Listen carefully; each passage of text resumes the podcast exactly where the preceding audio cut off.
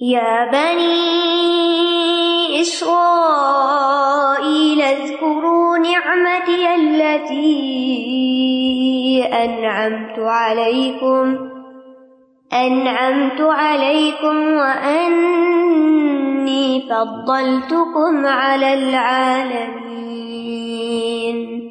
اے بنی اسرائیل، میری اس نعمت کو یاد کرو جو میں نے تم پر انعام کی۔ اور بے شک میں نے تمہیں تمام جہانوں پر فضیلت بخشی۔ یہاں بنی اسرائیل سے خطاب کے ساتھ ابتدا کی گئی ہے اور پھر نعمتوں کو یاد کرنے کا حکم دیا گیا ہے۔ مسلسل چوراسی آیات میں ان پر اللہ کی نعمتوں کے ساتھ ساتھ ان کی نافرمانیوں کا ذکر بھی ہے اور یہاں آخر میں دوبارہ انہیں اللہ کی نعمتیں یاد کرائی جا رہی ہیں۔ اور ان کو ایک طرح سے خبردار کیا جا رہا ہے کہ تمہاری بدامالیوں کی وجہ سے اب امامت تم سے بنی اسماعیل کی طرف منتقل ہو رہی ہے۔ تو یا بنی اسرائیل، یہ تیسری ندا ہے۔ پہلی آیت چالیس میں تھی، دوسری سینتالیس میں تھی اور یہ اب آیت نمبر ایک سو بائیس میں۔ سینتالیس اور ایک سو بائیس کا مضمون ایک ہی ہے۔ یا بنی اسرائیل قرون متی اللہ انعام تو علیکم و انی فدل تو کم العالمین۔ تو یا بنی اسرائیل، اے اسرائیل کے بچوں، اسرائیل عبد اللہ کے معنوں میں ایل اللہ اور اسرا بندہ۔ اے نیک شخص کے بچوں، اے اللہ کے غلام کے بچوں، جو ایک نیک شخص تھے، یعقوب علیہ السلام، ان کے بچوں، اپنے حال کو ٹھیک کر لو، اپنے ایمان کی تجدید کر لو، اپنے رسول کی اتباع کرو، جو تمہاری طرف بھیجے گئے ہیں یعنی محمد صلی اللہ علیہ وسلم۔ یہ خطاب ایسے ہی ہے جیسے آپ کسی کو کہتے ہیں کہ اے فلاں سخی کے بیٹے، تم بھی کچھ سخاوت کیا کرو۔ تم بھی کچھ صدقہ کیا کرو۔ تمہارا باپ، تمہارا خاندان بڑا مہمان نواز تھا۔ تم بھی کچھ اس کی صفت اپنا لو۔ اے بہادر کے بیٹے، تم کیوں بزدل بنے ہوئے ہو؟ یعنی یہ ندا اس طریقے سے جو ندا ہے، ورنہ تو یا کتاب کہہ کے بھی پکارا گیا ان کو۔ اس طریقے سے جو ندا ہے، یہ دراصل انہیں نیک کام کی ترغیب کے لیے دی جا رہی ہے۔ مثلاً اگر آپ کے والد کا بہت نام ہو اور بہت معزز ہوں اپنی برادری میں، اپنے خاندان میں، کنبے قبیلے میں اور ان کا نام لے کے آپ کو کوئی پکارے، اے فلاں کی بیٹی تو کیا مطلب ہوگا اس کا؟ یعنی آپ کے نام کی بجائے آپ کو آپ کے باپ کے نام سے پکارا جائے۔ تو باپ کی تعریف مراد ہوتی ہے۔ تو انسان کو احساس دلانا مقصود ہے کہ تم دیکھو تو صحیح کس کی نسل ہو، کس کی اولاد ہو۔ تمہارا باپ کیا کرتا تھا اور تم کیا کر رہے ہو؟ اور پھر اسکرو نعمت نعمت کون سا؟ اسم ہے؟ اسم جنس ہے۔ اور اسم جنس کون سا ہوتا ہے؟ جس میں واحد جمع سبھی ہوتے ہیں۔ یعنی ساری نعمتیں یاد کرو۔ اور نعمتیں کتنی قسم کی تھی ان کی؟ دو طرح کی۔ جیسے دینی اور دنیاوی۔ دینی نعمتوں میں ان کے اندر امبیا آئے، ان کو کتابیں دی گئی ان کو چن لیا گیا۔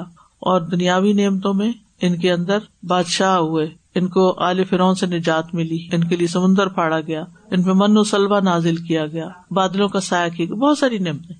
اور آپ دیکھیں کہ ذکر کرنے کا کیا مطلب ہوتا ہے؟ دل میں بھی یاد کرو، زبان سے بھی ذکر کرو، اور عمل سے بھی اظہار کرو کہ ہم نعمتوں کی قدر کرنے والے ہیں۔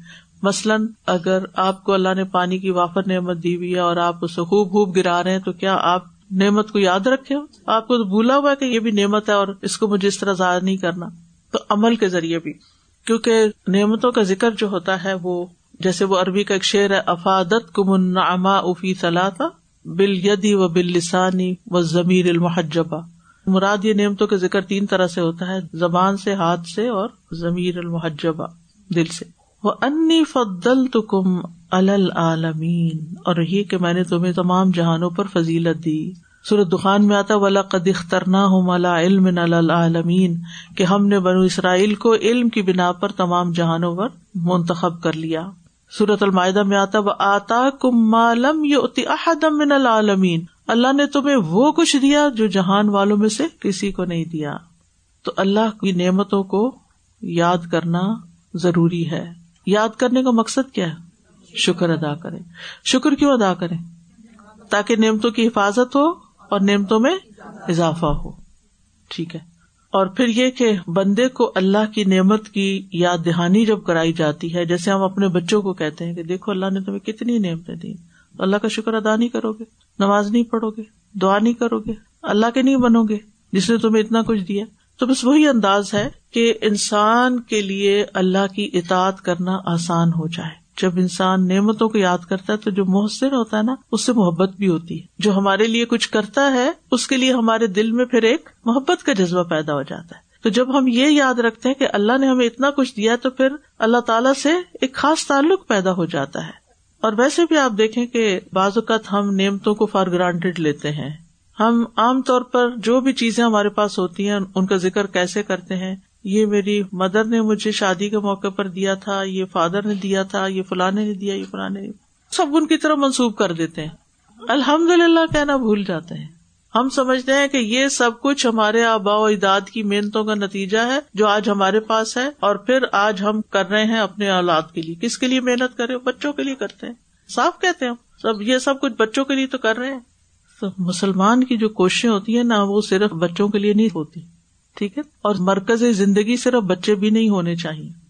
ہم اللہ کے بندے ہیں اور اللہ کی اطاعت اور اللہ کا شکر سب سے پہلے ہونا چاہیے اور پھر اس کے بعد ان نعمتوں کا صحیح استعمال ہونا چاہیے۔ اور پھر ان نعمتوں کا استعمال کر کے اللہ کے دین کی خدمت بھی کرنی چاہیے۔ اس گرو میں ذکر اپنے اندر ود ان یور سیلف بھی ہوتا ہے اور لوگوں کے سامنے بھی اس کا اظہار ہوتا ہے۔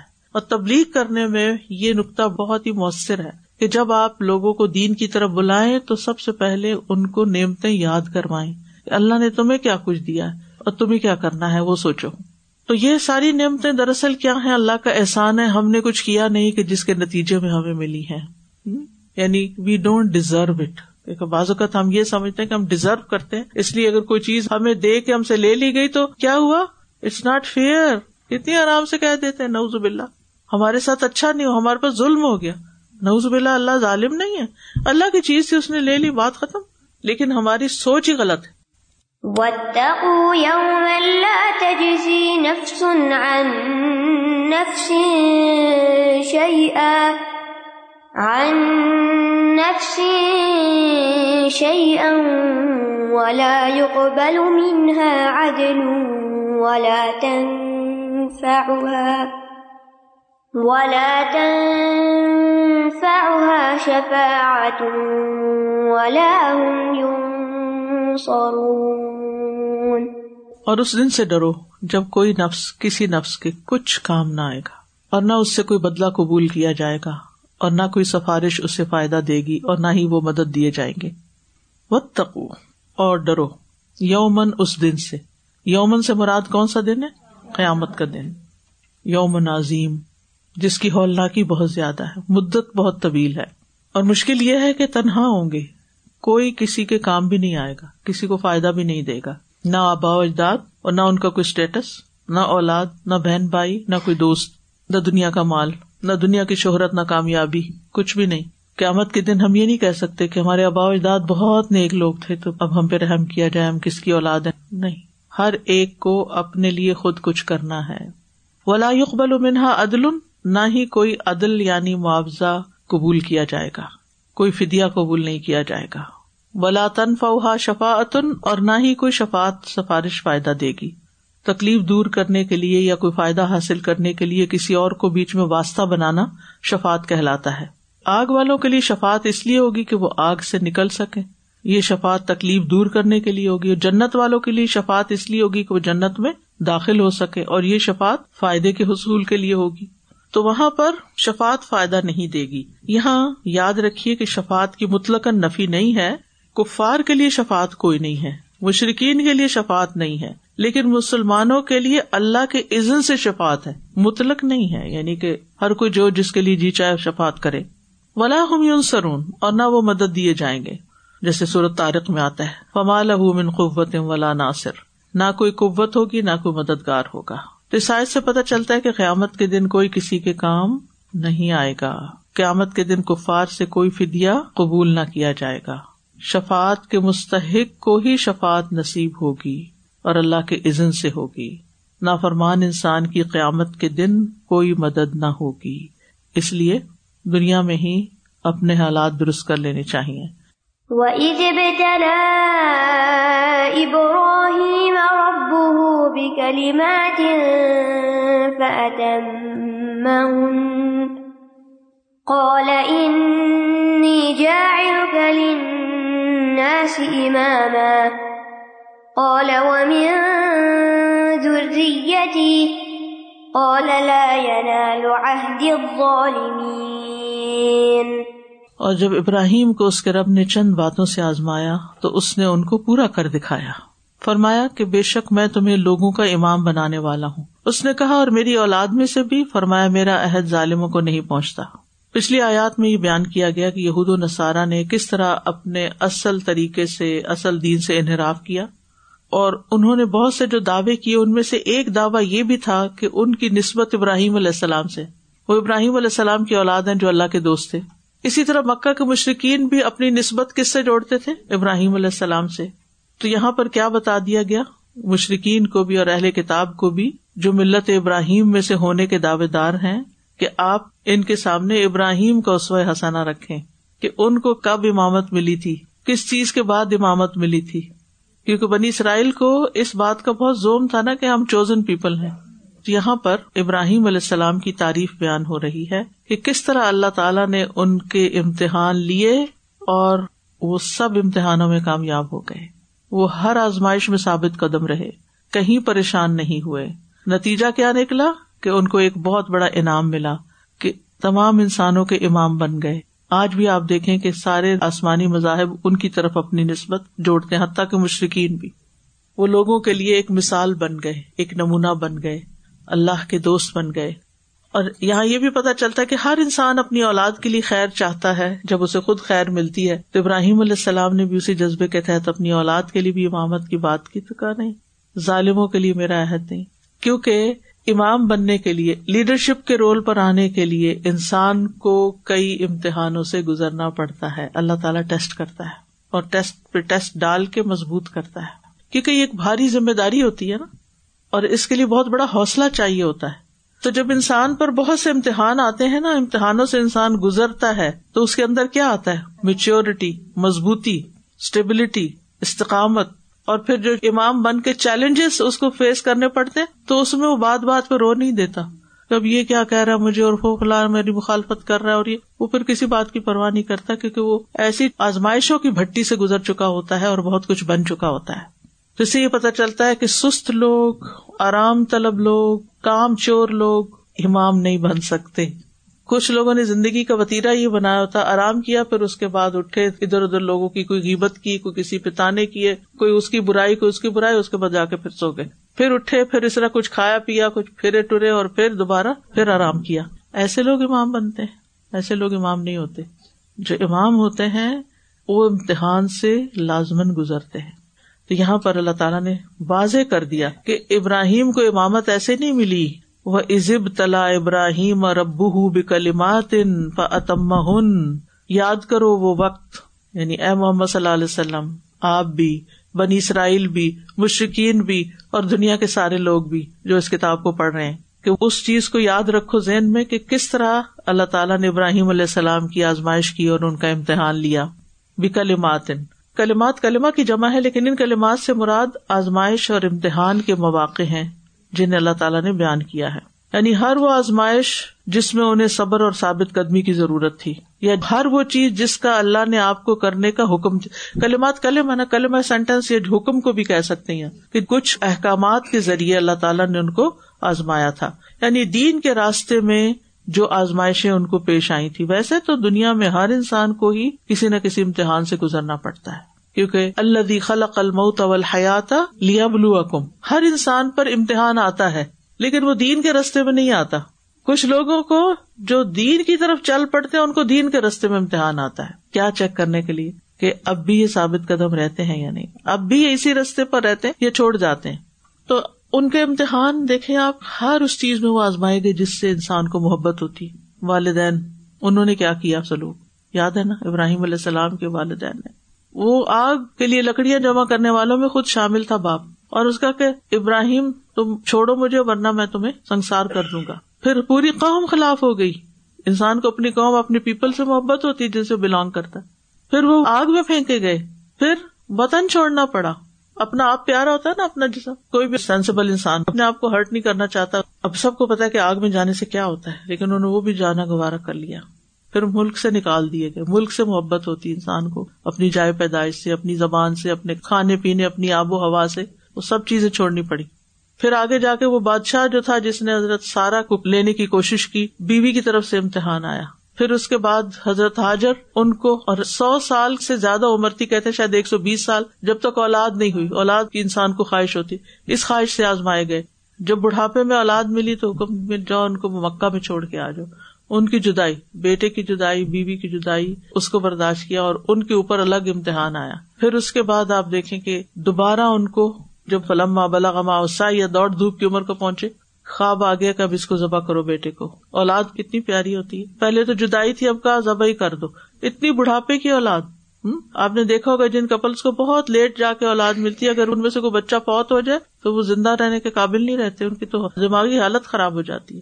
سدما ہی نہیں برداشت کر یہاں خوشی خوشی ہر حکم مانے چلے جا رہے ہیں۔ پھر اپنے بیوی بچوں کو کہاں چھوڑا؟ وادن غیر زیزر جہاں رسک کا کوئی سامان نہیں، آپ کو اپنے بچوں کے لیے کیا فکر ہوتی ہے؟ جب تک وہ چھوٹے تب بھی کھانے پینے کے بچوں نے کھایا کہ نہیں، کھایا کہ نہیں، کھایا۔ آپ باہر بھی کہیں جائیں، کیا کھایا؟ جب ذرا بڑے ہو جاتے، کمانے کے قابل جاب چلی جائے ان کی یہ کچھ تو پھر آپ کو پھر پریشانی لگ جاتی۔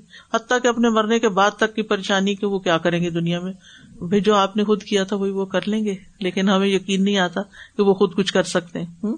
تو یہاں آپ دیکھیں کہ ہر ہر وہ چیز جس کی انسان کو خواہش ہوتی ہے، جس سے انسان محبت کرتا ہے جس سے انسان کا دلی لگاؤ ہوتا ہے، ان ساری خواہشات کے راستے سے امتحان آیا اور وہ سب میں کامیاب ہوئے۔ کسی ایک ٹیسٹ میں بھی فیل نہیں ہوئے۔ اور یہ معمولی چیزیں نہیں تو بنی اسرائیل تم خواہشات کے پیچھے لگ گئے ہو۔ جبکہ جن سے تمہاری نسبت ابراہیم علیہ السلام، انہوں نے تو ساری خواہشات پر چوری پھیر دی تھی۔ پھر اسی طرح کچھ ذاتی زندگی میں اور بھی امتحان آئے تہارت سے متعلق۔ ان سے کہا گیا کہ اپنا ختنہ کرے اسی سال کی عمر میں کوئی اس وقت ختنہ نہیں کرتے تھے، کوئی سرجیکل انسٹرومینٹس نہیں تھے۔ پتھر کے ساتھ جسم کا اتنا حصہ کچل کے کاٹ ڈالا جو سرکمسین میں کاٹنا ہوتا ہے، اللہ کے حکم سے۔ پھر اسی طرح تہارت اور وزو اور ان سب چیزوں کے ساتھ ناخن کاٹنا اور زیر ناف بال مڑنا، ان سب چیزوں کا حکم دیا گیا۔ دیکھیے آج ہمیں اپنے ناخن ہی کتنے پیارے ہوتے ہیں اور اگر دین کی طرف آتے ہیں اور ذرا تہارت کا حکم پتہ چلتا ہے تو ہم کہتے ہیں، سب کچھ کر سکتے ناخن نہیں کاٹ سکتے۔ اسی لیے بہت سارے میں نے لوگوں کو دیکھا ہے، نماز، روزہ سب کچھ کر رہے ہوں گے، اتنے اتنے ناخن بڑھائے ہوئے ہیں۔ سمجھ نہیں آتی کس لیے بڑھائے ہوئے اس میں کیا خوبصورتی ہے؟ درندوں جیسا لگنا کوئی خوبصورتی کی بات ہے؟ میری تو عقل میں بھی نہیں آتی بات۔ بیماریاں لگتی ہیں اور کسی کو ہرٹ کرتے ہیں، کسی چیز کو پکڑتے ہیں اور کبھی خود بھی ہرٹ ہو جاتے ہیں۔ بہرحال ابراہیم علیہ السلام پر بدنی، مالی، اولاد کی ہر طرف سے آزمائشیں آئی اور انہوں نے کیا کیا؟ ہر آزمائش پہ پورے اترے۔ اللہ سبحان تعالیٰ نے ان کو بہت سمجھ دی تھی۔ سب سے پہلے تو وہ پوری قوم کے طریقے کے خلاف غور و فکر کر کے اللہ تک پہنچے کہ یہ چاند خدا نہیں ہو سکتا، سورج خدا نہیں ہو سکتا۔ یعنی کوئی مثال ہی نہیں ہے معاشرے کے اندر غور و فکر کر کے جو حق بات تھی اس تک پہنچے۔ پھر باپ کو دعوت دی، قوم کو دعوت دی۔ نمرود کے ساتھ آپ دیکھیں، ان کا مسئلہ پیش آ گیا۔ بادشاہ کا مقابلہ، اس کے خلاف جا کے حجت قائم کی۔ ہوں اور پھر بتوں کو توڑا، وہ قوم دشمن بن گئی۔ سبحان اللہ یعنی کتنی ہی چیزیں تھی جو ان کی زندگی میں ہوئی اور پھر پوری زندگی جگہ جگہ جا کر اللہ کے دین کو پھیلایا۔ یعنی فلسطین کے اندر، پھر مصر کی طرف گئے، وہاں تو خیر بات نہ بنی، پھر مکہ کے اندر یعنی وہ آج کا دور نہیں کہ ہم ایک جہاز پہ بیٹھتے ہیں اور چند گھنٹوں کے بعد دوسری جگہ جا اترتے ہیں اور اگر ہم ہجرت کرتے بھی ہیں ایک سے دوسری جگہ اسلام پھیلانے کے لیے تو ہر وقت فون پہ اور واٹس ایپ پر رابطے میں رہتے ہیں اور ہم کہتے ہیں ہم نے ہجرت کی، کیا ہجرت ہے؟ ہماری کیا قربانی ہے؟ کچھ بھی نہیں۔ لیکن انہوں نے اس دور میں جب پیدل سفر کر رہے ہیں اور اونٹوں پہ کر رہے ہیں اور کہاں کہاں جا کے اللہ کا نام بلند کیا اور محسن بندوں میں سے تھے، اکیلے ہی پوری امت تھے۔ کہا جاتا ہے کہ نبی صلی اللہ علیہ وسلم کے بہت مشابے تھے۔ نبی صلی اللہ علیہ وسلم ابراہیم علیہ السلام کو اپنا والد کہتے تھے اور انہوں نے اپنے بیٹے کا نام بھی ابراہیم رکھا۔ اور ابراہیم علیہ السلام کی سب سے بڑی خوبی کیا شرک سے بیزار تھے۔ بہت رشت والے تھے، علم والے تھے وادوں کو پورا کرنے والے تھے، بہت سچے انسان تھے، نرم دل اور برد بار تھے، بہت زیادہ اللہ کی طرف رجوع کرنے والے تھے، انتہا درجے کے شکر گزار تھے۔ یہ سب چیزیں میں آیات سے آپ کو بتا رہی ہوں۔ شاہ کرن انوم ہی اور وہ الحمد للہ اللہ وحب علی الکبری اسماعیل و اسحاق، ان ربی السمی الدعا۔ بہت زیادہ مہمان نواز تھے۔ وہ جب فرشتے آئے تو بنا وہ بچڑا لے آئے۔ سب سے پہلے ختنہ کرنے والے تھے۔ پھر اسی طرح ہر آزمائش میں ثابت قدم رہے۔ آگ کی آزمائش میں، ملک چھوڑنے کی آزمائش میں، بیوی بچے کو تنہا چھوڑ کے آنے کی آزمائش میں، بیٹے کو ذبح کرنے کی آزمائش میں۔ تو اللہ تعالیٰ نے پھر ان کو امام بنا دیا۔ امام وہ ہوتا ہے جس کی پیروی کی جاتی ہے، جس کو فالو کیا جاتا ہے۔ اور وہ کسی ایک خاص قوم کے امام نہیں تھے لنا سے امام سب کے لیے اس حسنا ہے۔ اچھا اس موقع پر آپ دیکھے بڑے نرم دل بھی تھے اور اس کا مطلب نہیں، ان کے اندر جذبات نہیں تھے یا اولاد کی محبت نہیں تھے جب ان کو یہ ٹائٹل ملا کہ آپ امام ہیں سب کے، تو ان کا کالا ضروریت تھی یعنی انسان کو جب کوئی نعمت ملتی ہے تو وہ کیا چاہتا ہے؟ میرے بچے، اولاد۔ تو اس سے نا امن ضروریت سے آپ اندازہ کر سکتے کہ ان کے اندر انسانی جذبات کتنے تھے نا، انسانوں جیسے جذبات۔ بعض اوقات انسان سمجھتا کہ کوئی بہت بڑے مقام پہ پہنچ گیا تو اب اس کے اندر کوئی جذبات نہیں رہے، نہیں ہوتا، وہ انسان ہی ہے تو اللہ یا نالو حد ظالمین اللہ تعالیٰ نے دعا نہیں قبول کی۔ کہا کہ میرا وعدہ ظالموں کے لیے نہیں ہے۔ اس کا یہ مطلب نہیں کہ آپ کی اولاد کو امامت نہیں ملی۔ نبی صلی اللہ علیہ وسلم امام تھے، امام المتقین، اور پھر آپ دیکھیے کہ حضرت موسا ہارون، حضرت داؤد، سلیمان، بے شمار بنی اسرائیل میں جتنے نبی آئے، اتنے کہیں آئے نہیں۔ بادشاہ، ایسے بادشاہ جو دنیا میں دوبارہ کبھی نہیں آئے۔ تو یہ سب کیا ہے؟ امامت ملی ہے، دنیاوی بھی، دینی بھی، لیکن سب کو نہیں ملی۔ ظالموں کے لیے نہیں، جو اپنے اوپر ظلم کرنے والے ہوں۔ اس سے یہ پتا چلتا ہے کہ اللہ سبحان تعالیٰ دنیا میں بھی انسان کو ترقی دیتا ہے۔ آپ محنت کرنے والے ہوں، کچھ کرنے والے بنے اور مفت میں نہیں یہ چیزیں ملتی۔ تو اس سائز سے یہ پتا چلتا ہے کہ زندگی ایک امتحان ہے، کسی کا امتحان چھوٹا ہوتا ہے، کسی کا بڑا ہوتا ہے۔ جس کا بڑا ہوتا ہے، اس کو اللہ بڑے درجے دینا چاہتا ہے، لیکن بہت سے لوگ اس امتحان میں فیل ہو جاتے ہیں اور اللہ کے فیصلے کو قبول نہیں کرتے، اس پہ ناراض رہتے ہیں۔ پھر ابراہیم علیہ السلام کی آپ دیکھیں کہ اللہ سبحان و تعالیٰ نے تعریف کی ہے اور پھر کس طرح وہ دین پہ ثابت قدم رہے۔ اور اس سے یہ بھی پتہ چلتا ہے کہ ظالم جو ہوتا ہے وہ خیر سے محروم ہو جاتا ہے۔ پھر یہ کہ انسان اپنی اولاد کے لیے نیک تمنا ضرور رکھے، دعا بھی کرے، محنت بھی کرے، لیکن اللہ چاہے تو دعا قبول کرے، چاہے تو نہ کرے۔ والدین کی اپنی اولاد کے حق میں دعائیں قبول ہوتی ہیں، اس لیے بد دعا نہیں دینی چاہیے ان کو۔ اور اولاد کی اصلاح کی کوشش کرتے رہنا چاہیے۔ اور ایسی اولاد سے پناہ مانگنی چاہیے جو ہماری رب بن جائے، جو ہمارے سر چڑھ جائے۔ وَإِذْ جَعَلْنَا الْبَيْتَ مَثَابَةً لِلنَّاسِ وَأَمْنًا وَاتَّخِذُوا وَاتَّخِذُوا مِن مَّقَامِ إِبْرَاهِيمَ مُصَلًّى. وعهدنا إلى إبراهيم وإسماعيل أن طهرا أن طهرا بيتي للطائفين والعاكفين والركع السجود. اور جب ہم نے اس گھر کعبہ کو لوگوں کے لیے لوٹ کر آنے اور امن کی جگہ بنایا اور حکم دیا کہ مقام ابراہیم کو نماز کی جگہ بنا لو اور ہم نے ابراہیم اور اسماعیل سے عہد لیا کہ تم دونوں میرے گھر کو طواف کرنے والوں اور اعتکاف کرنے والوں اور رکو کرنے والوں اور سجدہ کرنے والوں کے لیے پاک رکھو۔ ہوں خوبصورت آئے ابراہیم علیہ السلام کے ذکر کی مناسبت سے اب کعبہ کا ذکر آ گیا کیونکہ ابراہیم علیہ السلام نے کعبہ کو تعمیر کیا تھا۔ اہل کتاب جو تھے وہ حج نہیں کرتے تھے، مکہ نہیں جاتے تھے۔ وہ کہتے تھے یہ ارب جاہلوں کا طریقہ ہے، ابراہیم علیہ السلام کا طریقہ نہیں۔ یعنی خود سے ہی انہوں نے تبدیلی کر لی۔ تو اللہ سبحان تعالیٰ نے اس کی وضاحت کر دی، ان کے باطل خیال کو رد کیا کہ ابراہیم علیہ السلام نے ہمارے حکم سے یہ سب بنایا تھا اور پھر کچھ ہدایات بھی ساتھ دی تھی۔ وہ اس جالنا جب ہم نے بنایا یعنی ہمارے حکم سے بنایا گیا تھا البیتا اس گھر کو، کون سا گھر؟ کعبہ، جو اللہ کا گھر ہے مسابا مسابا صابہ یسوب سے ضرف ہے، لوٹنے کی جگہ۔ یعنی دنیا کے تمام گوشوں سے لوگ اس کی طرف پلٹ پلٹ کے جاتے ہیں۔ ایک دفعہ آپ چلے جاؤ تو دل بھرتا ہی نہیں۔ آپ کیا چاہتے ہیں؟ دعائیں مانگ مانگ کے آتے ہیں۔ اللہ پھر جلدی لانا۔ پلٹ پلٹ کے پیچھے دیکھتے ہیں، پھر کب آئیں گے۔ کسی اور جگہ اتنا شوق نہیں ہوتا دوبارہ جانے۔ ایک دفعہ دیکھ لیے انف اب کیا دوبارہ دیکھنا؟ بڑے سے بڑا میوزیم، بڑے سے بڑی آپ کوئی عمارت دیکھ لیں، کوئی انہونی چیز، سیر و تفریح کے مقامات، کوئی سمندر، دوبارہ نہیں ایک دیکھ لیا آپ کو اور نئی چیز دیکھو۔ لیکن بیت اللہ کبھی بھی دل نہیں بھرتا۔ اور اگر ہم خود سے فزیکلی نہ بھی جا سکے تو ہمارا دل بار بار پلٹتا ہے۔ لوٹتا ہے نا، ادھر کھینچتا ہے۔ اور نمازوں میں تو ہر نماز میں ادھر منہ کر لیتے ہیں یعنی اپنے جسم کے ساتھ اپنے رخ ادھر ہی منہ کر لیتے ہیں۔ تو یعنی دن رات ہم اس گھر کو یاد کرتے ہیں۔ اور وہ امن کی جگہ ہے۔ وہاں جا کے ہر کوئی بے خوف ہو جاتا ہے۔ وہاں درخت کاٹے نہیں جاتے، گھاس نہیں کاٹا جاتا۔ تو بیت اللہ کی دو فضیلتیں یہاں بتائی گئی ہیں۔ ایک تو یہ کہ وہ لوگوں کے بار بار ادھر لوٹ کر آنے کی جگہ ہے اور دوسرے یہ کہ امن کی جگہ ہے۔ ٹھیک ہے؟ تو یہ پہلا بابرکت گھر ہے جو زمین پر بنایا گیا۔ سب سے پہلی عبادت گاہ ہے۔ لوگوں کے قیام کی جگہ ہے۔ اور یہ ایک پاکیزہ شہر ہے۔ آپ صلی اللہ علیہ وسلم نے ہجرت کے وقت فرمایا تھا مکہ، تو کتنا پاکیزہ شہر ہے۔ تو مجھے کتنا محبوب ہے۔ میری قوم نے مجھے تجھ سے نہ نکالا ہوتا تو میں یہاں سے نہ نکلتا۔ اس گھر کی طرف آنے والے اللہ کے مہمان ہوتے ہیں اور اس گھر میں نماز پڑھنے کا اجر ایک لاکھ نمازوں کے برابر ہے۔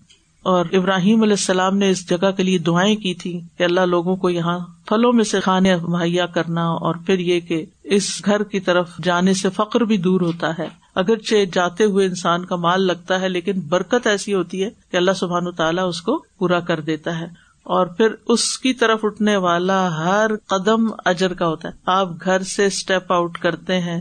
بسم اللہ، توکل تو اللہ، پڑھ کے جب تک وہاں پہنچتے ہیں، ہر قدم اجر والا ہے۔ اور اس سے فائدہ اٹھانا چاہیے۔ نبی صلی اللہ علیہ وسلم نے فرمایا، اس گھر سے فائدہ اٹھا لو، اس کو دو مرتبہ گرایا جائے گا اور تیسری بار اٹھا لیا جائے گا۔ تو اس سے پہلے کہ وہ گھر دنیا میں نہ رہے، اس سے فائدہ اٹھاؤ کیونکہ وہاں جا کے ثواب بہت ہے۔ وہ گھر ہے تو طواف ہے نا؟ وہ طواف ہی نہیں ہو سکتا، حج نہیں ہو سکتا۔ تو امن کی جگہ کیوں ہے؟ کیونکہ ابراہیم علیہ السلام نے دعا کی تھی اس کے لیے کہ رب الحاظ البلد آمن اور قیامت تک حرمت والی جگہ ہے۔ جانوروں اور پودوں کو بھی امن دینے والا شہر ہے۔ اور جو اس گھر کی طرف جاتا ہے، اللہ کی حفاظت میں ہوتا ہے۔ دجال یہاں داخل نہیں ہو سکے گا، مکہ میں قتال بھی حرام ہے۔ اسلحہ لے جانے کی ممانعت ہے اور مکہ میں جو گناہ کرے گا الحاد کرے گا، اس کے لیے سزا بھی سنائی گئی۔ و تخذ میں مقام ابراہیم مسلح اور مقام ابراہیم کو مسلح بنا۔ مقام ابراہیم کیا؟ کعبہ کے ساتھ آپ نے دیکھا ہوگا، گولڈ اور گلاس کے اندر ایک بہت بڑا پتھر ہے، جس پر ابراہیم علیہ السلام نے کڑے ہو کر بیت اللہ تعمیر کیا تھا کہ جہاں وہ ہے، اس جگہ طواف کے نفل بھی ادا کرو۔ یہ مراد ہے مسلح یعنی نماز کی جگہ، عبادت کی جگہ۔ اسی لیے ہم جائے نماز وغیرہ مسلح اور وہ مسلح نسا لکھا ہوتا ہے مسجدوں میں عورتوں کی نماز کی جگہ۔ اس کو مسئلہ نہ پڑھیے گا۔ مسئلہ کہتے ہیں جلنے کی جگہ۔ ٹھیک ہے؟ تو کچھ لوگوں کو پروننسیشن نہیں آتا تو وہ کہتے ہیں مسلم نسا اللہ نہ کرے۔ تو ابراہیم علیہ السلام کے کھڑے ہونے کی جگہ، مقام کہتے کھڑے ہونے کی جگہ، اس کو بھی ایک عزت بخشی گئی۔ ویسے تو ایک پورے حرم میں آپ وہ نماز پڑھ سکتے ہیں۔ اس کو شیشے میں اب محفوظ کر دیا گیا، اب بھی وہ قدموں کے نشان وہاں نظر آتے ہیں۔ تو مجھے دیکھ کے اتنا رشک آتا ہے کہ اللہ کو یہ نشان بھی اتنے پیارے تھے کہ ہزاروں سال سے ان کو محفوظ کر دیا گیا۔ یعنی جو قدم اللہ کی طرف اٹھتے ہیں اور ثابت قدم رہتے ہیں، جم کے رہتے ہیں، اپنے مقصد سے ہلتے نہیں، ادھر ادھر نہیں ہوتے، وہ اللہ کو بڑے محبوب ہوتے وہ قدم جو اللہ کی راہ میں غبار آلود ہو جاتے ہیں، وہ اللہ کو بڑے محبوب ہے یعنی اللہ کی طرف جاتے ہوئے، دین سیکھنے کے لیے، مسجد جاتے ہوئے، نیکی کا کوئی کام کرنے کے لیے جاتے ہوئے۔ اور حضرت اسود اور یہ پتھر جنت کے پتھر ہیں، ٹھیک ہے؟ حدیث میں آتا ہے، نبی صلی اللہ علیہ وسلم نے فرمایا، حضرت اسود اور مقام ابراہیم جنت کے یاقوت ہیں۔ اگر بنی آدم کی خطاؤں اور گناہوں نے اسے نہ چھوا ہوتا، تو مشرق اور مغرب کے درمیان جو کچھ ہے، اس کو یہ روشن کر دیتے۔ یعنی اتنے روشن پتھر ہوتے جسے وہ ہیرا نہیں ہوتا۔ اور جو معذور اور مریض اسے چھوتا، اسے شفا ہو جاتی۔ بہرحال حضرت عمر کی یہ وش تھی اور انہوں نے اس کا اظہار کیا کہ یا رسول اللہ، اگر ہم مقام ابراہیم کے پاس نماز پڑھ لیا کرے تو اللہ تعالیٰ نے آیت نازل کی۔ اور بھی پانچ چھ چیزیں ہیں کہ کن کن باتوں کو جو عمر رضی اللہ عنہ نے کہی تھی، اللہ تعالیٰ نے ان کو قرآن میں نازل کر دیا۔ تو بہرحال اس آیت کو پڑھتے ہوئے مقام ابراہیم کے پیچھے نماز پڑھنی چاہیے۔ اور اس جگہ پر جو نماز پڑھی جاتی ہے، اس کی پہلی رقط میں کلیائی الکافرون ہوتا ہے، اور دوسری میں کلو اللہ عہد پڑھا جاتا ہے، ٹھیک؟ سورت الرحمان نہ شروع کر دیجیے گا، کیونکہ اللہ کے گھر میں جا کے دل چاہتا ہے نا، لمبی نماز پڑھے جیسے رمضان میں ایسے دل بھرتا نہیں چھوٹی نماز سے۔ تو وہ عہد نہ الا ابراہیم و اسماعیل انتہرا بیتیا عہد ایسی چیز کی وسیعت کرنے کو کہتے ہیں جو اہم ہو، اور عہد میں صرف وسیعت کرنا شامل نہیں۔ ٹھیک ہے، یہ بھی یاد رکھیے۔ تو ہم نے ابراہیم اور اسماعیل علیہ السلام کو وسیعت کی عہد اللہ کا مطلب تاکیدی حکم ہے۔ ٹھیک ہے، ان سے عہد لیا، یہ بھی کر سکتے ہیں کہ میرے گھر کو پاک رکھنا۔ اب آپ دیکھیں، گھر بھی وہ خود بنا رہے ہیں۔ ابراہیم اور اسماعیل علیہ السلام دونوں بنا رہے ہیں۔ بنا لیا، اب اس کو بنا کے لاک نہیں کرنا۔ بلکہ کیا کرنا ہے؟ فیسلٹیٹ کرنا ہے۔ اب لوگوں کے لیے جگہ بنانی ہے۔ لوگوں کے لیے اوپن کرنا ہے اس کو، لوگوں کے لیے تیار کرنا ہے۔ سب سے پہلے تو اس کو صاف کرنا ہے۔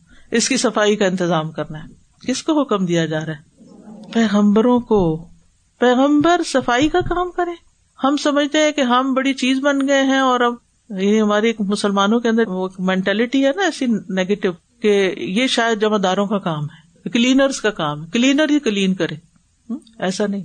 اللہ سبحانہ تعالیٰ نے آج بھی بہت لوگوں کو یہ توفیق دی ہوتی ہے کہ وہ اللہ کے گھر صاف کرے اور کبھی اس کو مائنڈ بھی نہیں کرتے۔ ہے تو بہت پرسنل سی بات، لیکن اس لیے بتانا چاہوں گی کہ انسان انسپائر ہوتا ہے نا، جو میرے سب سے چھوٹے داماد ہیں، جو تیمیا کے ہسبینڈ نے تو ماشاء اللہ وہ شادی سے پہلے جس مسجد میں جایا کرتے تھے، رات کے وقت جا کے اس کے سارے واش روم کلین کر کے آتے تھے خود یعنی والنٹیئر کرتے تھے اس کام کے لیے۔ تو کبھی کبھی ہم ایسی چھپی ہوئی نیکیاں کرتے ہیں تو اللہ سبحان و تعالیٰ اس کے سلے میں ہمارے گھروں کے اندر سے خیر جاری کر دیتا ہے، جو اللہ کے لیے ہوتا ہے، کسی کو دکھانے کے لیے نہیں ہاں؟ تو اللہ کا گھر جو ہے نا، اس سے محبت اور اس کی صفائی، یہ بڑے آنر کی بات ہے۔ وہ خاتون جو بہت ہی ایک معمولی، جس کا کوئی ٹھکانا نہیں تھا، کہ جس کا کوئی گھر نہیں تھا، اولاد نہیں تھی، حبشی خاتون تھی، وہ مسجد کی صفائی کرتی تھی، فوت ہوگی تو صحابہ نے راتوں رات دفن کر دیا۔ آپ نے دیکھا کہ وہ خاتون نظر نہیں آ رہی، وہ صفائی کرتی تھی، وہ کہاں گئی؟ پتا چلا کہ وہ تو دفنائی جا چکی۔ آپ نے فرمایا، مجھے اس کی قبر پہ لے چلو اور خود جا کے وہاں جنازہ پڑھایا۔ یہ کتنا بڑا اعزاز ہے، کتنا بڑا اعزاز۔ اللہ کے رسول صلی اللہ علیہ وسلم نے اس خاتون کو آنر دیا، دنیاوی لحاظ سے جس کا کوئی اسٹیٹس نہیں تھا۔ تو ایسی جگہوں کی صفائی جہاں اللہ کا نام بلند کیا جا رہا ہو، وہ ایک اعزاز کی بات ہوتی ہے۔ اس میں کوئی بری بات نہیں ہوتی یا کوئی ایسی چیز نہیں کہ جو انسان کی عزت کے خلاف ہوتی۔ پھر آپ دیکھیے کہ اللہ تعالیٰ نے اس کو بئی تھی، میرے گھر کو۔ یہ جو اضافت ہے نا اللہ کی طرف یعنی عزت دینے کی بات ہے۔ یہ میرا گھر ہے، میرے گھر کو صاف کرو۔ کیا اللہ کے گھر کو ہم صاف نہ کریں گے؟ اور پھر یہ کہ تہارت جو ہے، حصی بھی اور مانوی بھی۔ حصی کا مطلب کیا جھاڑو پوچا بھی اور مانوی کا مطلب بتوں وغیرہ سے بھی اور ہر غلط کام سے پاک کرو۔ اور اسی طرح جہاں صاف کرنا آنر کی بات ہے، وہاں مسجد میں گندگی پھیلانا بھی بہت بڑا جرم ہے۔ نبی صلی اللہ علیہ وسلم نے فرمایا، میری امت کے اعمال مجھ پہ پیش کیے گئے۔ آپ کو دکھائے گا کہ آپ کی امت یہ یہ کام کرتی ہے۔ تو میں نے ان کے برے اعمال میں مسجد میں تھوکنا اور اس کا دفن نہ کرنا پایا۔ تو آپ سوچیے کہ اب بھی امت کے اعمال آپ کو دکھائے جاتے ہوں گے تو کیا حرکتیں کرتے ہیں یعنی یہاں تو یہاں اگر آپ مسجد نبی میں بھی جائیں تو بعض لوگ بالکل لحاظ نہیں کرتے، کہیں بھی بچوں کی نبیاں بغیر نیچے کچھ بچھائے چینج کرنا شروع کر دیتے ہیں بعض اوقات۔ یعنی ایسے ایسے نظارے دیکھنے میں آتے ہیں۔ پھر مسجد نمرہ اور مسجد خیف جو ہے یعنی مینا کی مسجد اور عرفات کی مسجد۔ اللہ اکبر، کبھی آپ جب لوگ اٹھتے ہیں تو اس وقت ایک نظر ڈال کے دیکھا کر میں نے جب پہلا آج کیا تھا تو مجھے بہت شوق تھا کہ میں نے مسجد کے اندر جا کے خطبہ سننا ہے اور چل چل کے تو وہاں پہنچے۔ اور جس وقت لوگ گئے تو دھکم پیل کر رہے تھے تو ہم ٹھہر کے بھی آرام سے نکلتے ہیں۔ جب نکلے تو دیکھا کہ اللہ، یہ مسجد ہے۔ یہ کیا ہے امت کو؟ پھر اس کے بعد مینا کی مسجد میں نماز پڑھنے جاتے۔ یعنی اللہ کی توفیق سے میں تیرہویں دن، لوگ دو دن کے بعد جیسے نکل جاتے تو تیرہویں دن مسجد میں رک گئی۔ اور ان لوگوں میں اللہ کے فضل سے شامل تھی جنہوں نے صفائی کی۔ آپ یقین کریں کہ جو لوگ چیزیں چھوڑ کے گئے تھے، وہ باقاعدہ ایسے ڈھیر لگ گئے تھے اس کے۔ اتنا کچھ وہاں کوڑا چھوڑ کے چلے گئے۔ یعنی ہم مسلمان ہیں، یہ سب کیا ہے؟ یقین ہی نہیں آتا۔ اب بھی آپ عمرہ کرنے جائیں یا کچھ، تو سب سے زیادہ جس چیز سے فرسٹریشن ہوتی ہے وہ یہی کہ مسجد کا ادب اور احترام اور صفائی اور تہارت ان چیزوں کا خیال نہیں رکھا جاتا۔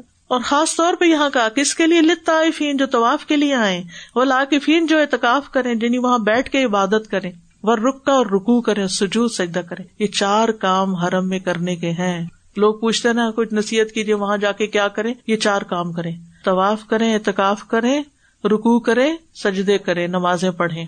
ٹھیک ہے؟ نوافل بھی ادا کریں۔ ایک طواف کا ایک گردن آزاد کرنے کے برابر اجر ملتا ہے۔ اور طواف کے ہر قدم کے بدلے ایک نیکی ملتی ہے گنا معاف ہوتا ہے، ایک درجہ بلند ہوتا ہے۔ اور پھر اعتکاف کی اہمیت، آخری اشرے میں تو وہ مصنون اعتکاف ہوتا ہے لیکن اس کا بھی حال اللہ تعالیٰ بچائے کہ کس قسم کے حرکتیں ہوتی ہیں۔ بعض لوگ صرف سوشلائز ہی بیٹھ کے کر رہے ہوتے اعتکاف کے نام پر۔ ہنسی، مذاق، کھانا، پینا، چائے شیئر اور یہ ہو رہا اللہ کی طرف توجہ بہت کم لوگوں کی ہوتی ہے۔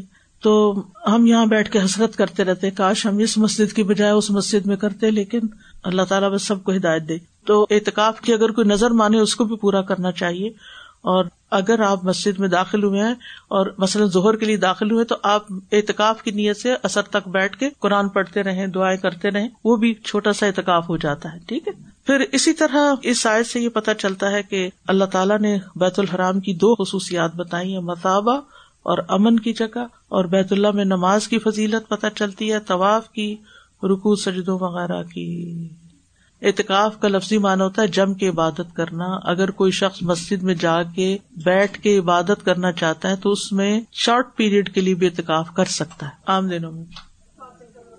یعنی عمرہ اور حج کے طواف کے علاوہ جو سات چکر ویسے لگانے ہوتے ہیں نا، وہ طواف بھی بہت اجر و ثواب کا باعث ہے۔ وہ ویسے بھی کرنا چاہیے۔ یعنی آپ نفل وغیرہ بھی پڑھیں، لیکن نفل تو آپ گھر میں بھی پڑھ سکتے ہیں، نفل آپ یہاں بھی پڑھ سکتے ہیں، تلاوت آپ یہاں بھی کر سکتے ہیں۔ کون سی نیکی ہے جو یہاں نہیں طواف تو اس لیے وہاں جا کر جن کو اللہ نے ہمت توفیق دی ہوئی ہے، اپنے پاؤں پہ چل سکتے ہیں، وہ زیادہ سے زیادہ طواف کرے اور اگر آپ مسجد حرام میں نماز کے علاوہ وقت میں داخل ہوں اور طواف نہیں کر رہے، تو پھر وہاں بھی دو نفل پڑیں گے۔ اور اگر آپ عمرے کے لیے گئے تو ڈائریکٹ سیدھا طواف کریں گے، نفل نہیں پڑیں گے پہلے، ٹھیک؟ ولن ترضى عنك اليهود ولا النصارى حتى تتبع ملتهم. قل إن هدى الله هو الهدى. ولئن اتبعت أهواءهم بعد الذي جاءك من العلم ما لك من الله من ولي ولا نصير. الذين آتيناهم الكتاب يتلونه حق تلاوته، أولئك يؤمنون به، ومن يكفر به فأولئك هم الخاسرون. يا بني إسرائيل